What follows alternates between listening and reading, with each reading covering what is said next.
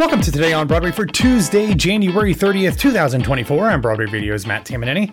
And I'm Tell Me on a Sunday podcast, Grace Aki. Grace, today in the podcast feed over on Patreon at the mezzanine tier and above, you and I had uh, about a half an hour discussion about Disney on Broadway related stuff, which really just kind of came out of, of something really small and turned into a really interesting conversation. So that will be up in the podcast feeds today, if it's not already, depending on when you are listening to this. So you can head over there at patreon.com slash Broadway Radio, BroadwayRadio.com slash Patreon to hear all of our discussions about the shows that you know from Disney on Broadway, some that might be coming from Disney on Broadway, and some that you might not think of as Disney on Broadway, but very well could be Disney on Broadway related very, very soon. So we are looking forward to that. Something else, Grace, that you and I are very much looking forward to. I knew that you were having a very busy day on Monday, so I didn't bother you when this press release came out. But you are the first person that I thought of when I got the press release with the first round of performers for the 2024 miscast performance from MCC Theater. They announced a slew of performers that'll be taking place at the Hammerstein Ballroom on April 15th. They are, so far, Gavin Creel, Brian Darcy James, Tyne Daly, Ingrid Michaelson, Lauren Patten, Michaela J. Rodriguez, Leslie Rodriguez Kritzer, the one and only Anika Noni Rose, Lea Salonga, Ryan Vasquez, Vanessa Williams, and Joy Woods. There will be more names announced in the coming weeks. This will take place on April 15th, Grace. Like, we're going, right? Like, we, we're going, right? How many times do I have to say, Matt, that you and I are addicted to this whole thing? Like, yes, we simply must. I mean, I was I was in on you know most of these names: Tyne Daly, Lea Salonga, Vanessa Williams, Joy Wood, some of my absolute favorites. But you throw in Anika Noni Rose, who has this very special place in my heart. And I was like, this has to happen. I was actually talking about Anika Noni Rose when I was at Disney last week because we were talking about the new Tiana ride that is going to be happening there. I was just gushing about how much I loved Anika Noni Rose. So um, I guess we'll have to figure out how we're going to get tickets to this, Grace. But out of these people, Gavin, Brian Darcy James, Tyne, Ingrid, Lauren Patten, Michaela J. Rodriguez, Leslie Kritzer, Anika, Lea, Ryan Vasquez, Vanessa Williams, and Joy Woods. Is there somebody that you are most looking forward to hear take on a song that they might not get to do? And if you really want to get creative and put your thinking cap on, what is a song pitch that you would like to make to them? Can I just say that Leslie Rodriguez Kritzer, like let her do serious. Let her do sultry. Let her do, I mean, she'll probably do something comedic. That night is full sure. of, you know, ballads, but also a lot of really entertaining, humorous moments. What if we saw something else? What if we saw her do something else?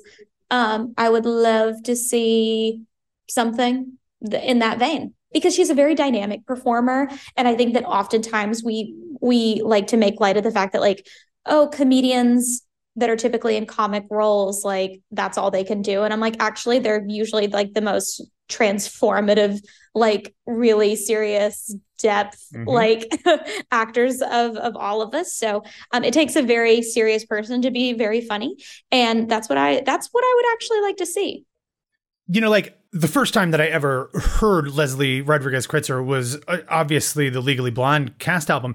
But since she left the show fairly quickly after like six months, she wasn't in the MTV live capture. And I really wasn't paying attention to uh, cast lists of shows at that time.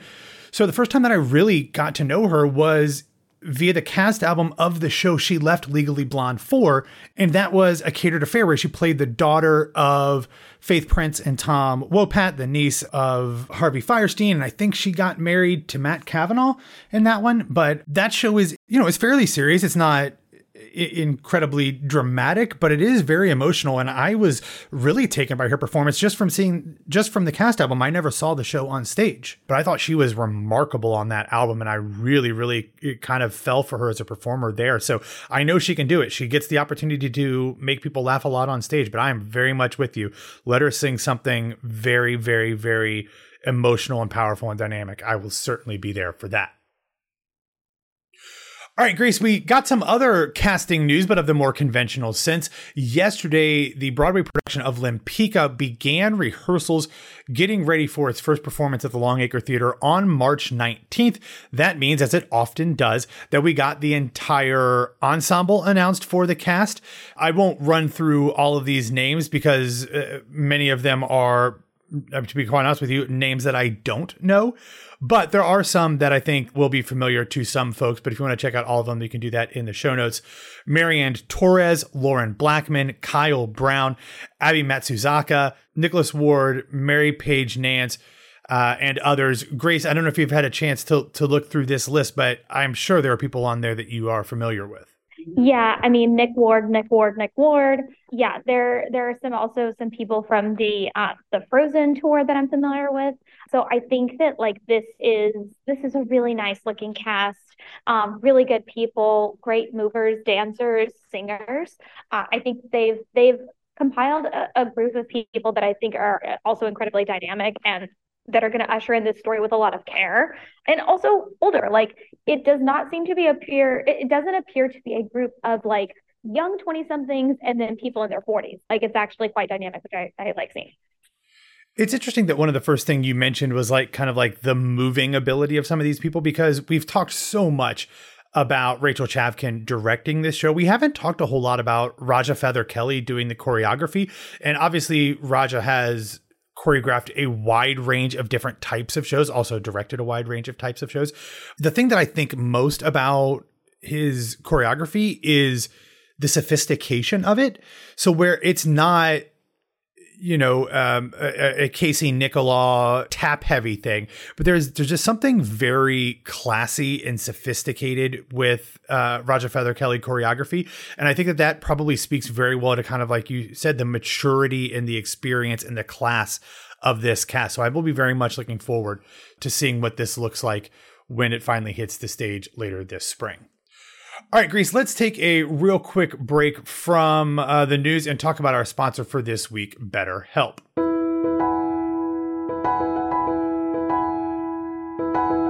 While we put a lot of stress on our work life balance and kind of thinking about how much our jobs impact us, one of the things that actually has the most uh, impact on how we feel about ourselves and about our lives is the relationships that we have.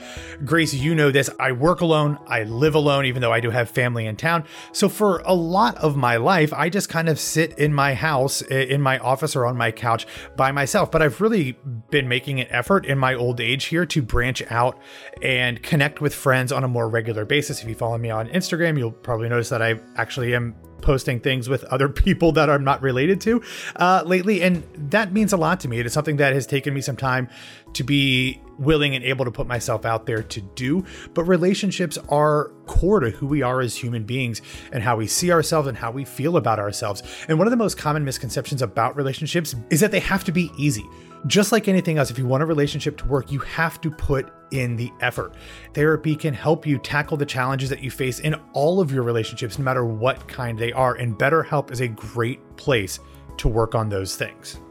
Yeah, it's it's so interesting that we're all kind of like reevaluating how we're caring for our mental health and safety. How are we kind of like bettering ourselves into the new year? And I think that like most people are getting into, you know, fitness and one of my fitness goals is my mental health. Like it's kind of the first thing that I go to in terms of how am I bettering myself and that's what I always turn to for recommendations for BetterHelp. Every time someone comes up to me and they say like, you know, I've been thinking about this but therapy can be really scary and a taboo subject for a lot of people, it's the easiest, fastest way to kind of jumpstart yourself into that next level of mental health. So become your own soulmate, whether you're looking for one or not, by visiting betterhelp.com slash Broadway today to get 10% off your first month. That's betterhelp, H-E-L-P dot com slash Broadway. All right, Grace, this next little bit of news is one that honestly, uh, friend of the show and, and personal friend Oliver Roth and I have been debating for about a month and a half right now.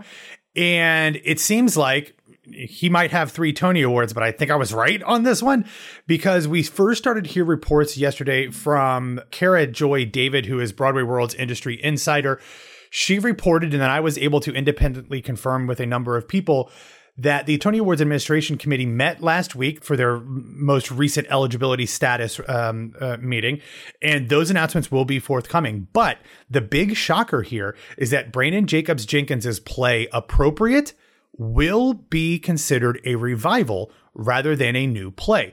Back when I did the reviews for this uh, on opening night back on uh, either it was December 18th or 19th, I had said that it lo- it really could go either way. The original off Broadway production of this show happened all the way back in 2014, which would put it right around that line of being 10 years from the original production.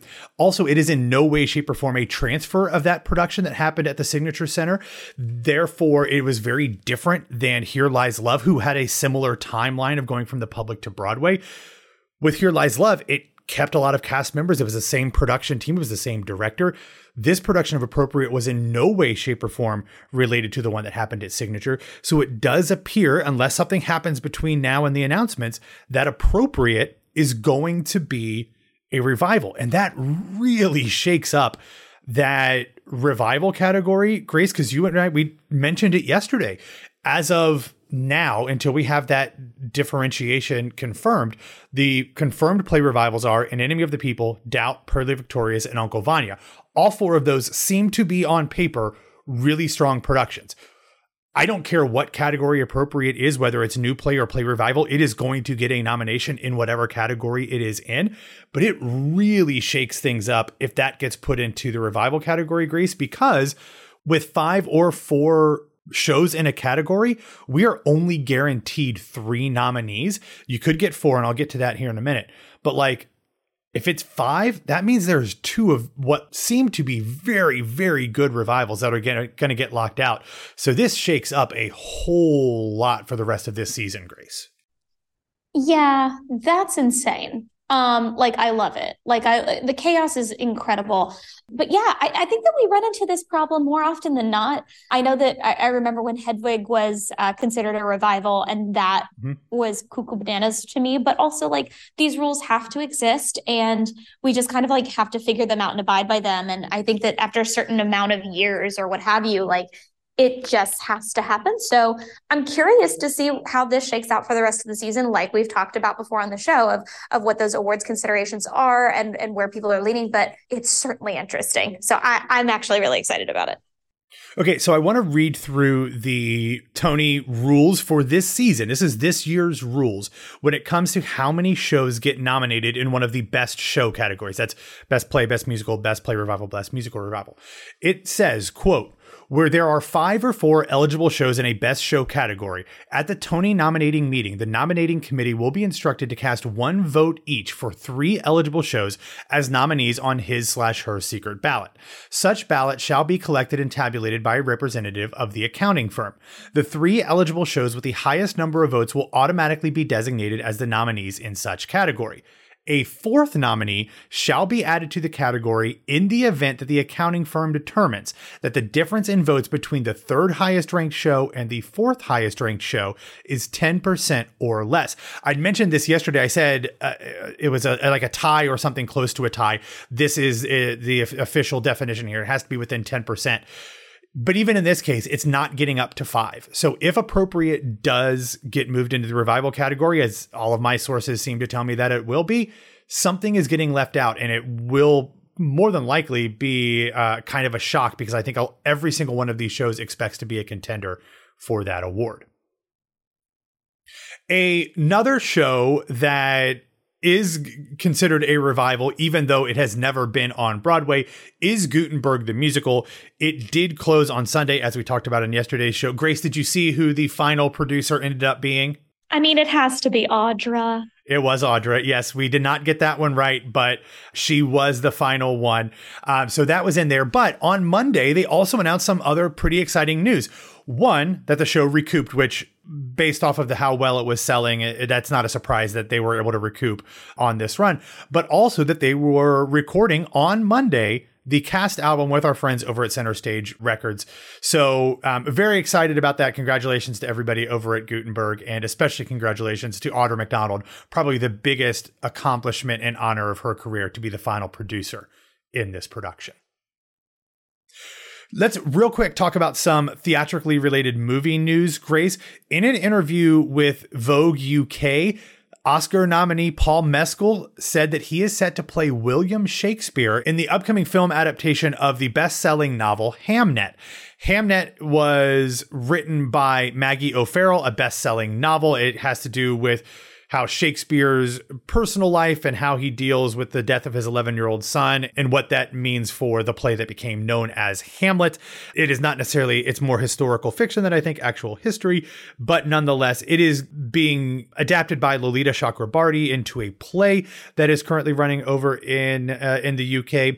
This new film adaptation will be directed by Oscar winner Chloe Zhao and um, it will co-star Jessie Buckley, who I guess this is what she's doing instead of coming over to Broadway to do cabaret. So um, this is very exciting. I have the book. It is on my bookshelf next in line to read after I finish Argyle, which is a terrible book. Don't read it. But Paul Mescal, if we're not going to get him in a streetcar named Desire on Broadway, let's at least get him something doing theatrically, doing something theatrically related, Grace. But he is. He's in Merrily We Roll Along the film, lest we forget. That's true. Um, so, I mean, we are in a sense, but that's not going to happen for another 45 years, I think, is the total time for filming. So, uh, that's not true. But, um, so yeah, I agree with you. I mean, it, it, he's kind of everywhere and he's fantastic. So, no, no, it's like let him do whatever he wants. Um, one more theater related movie thing. It has been reported over the weekend that Wicked has officially wrapped its filming. Both parts of Wicked are done with principal photography, and um, a bunch of cast members posted video or uh, uh, pictures and stuff on Instagram to commemorate the end of the run. Ariana Grande did, um, Cynthia Erivo, and they were all posting things in like black and white silhouette. Uh, Jonathan Bailey did as well. It's very interesting. They seem to be very, very much coordinated.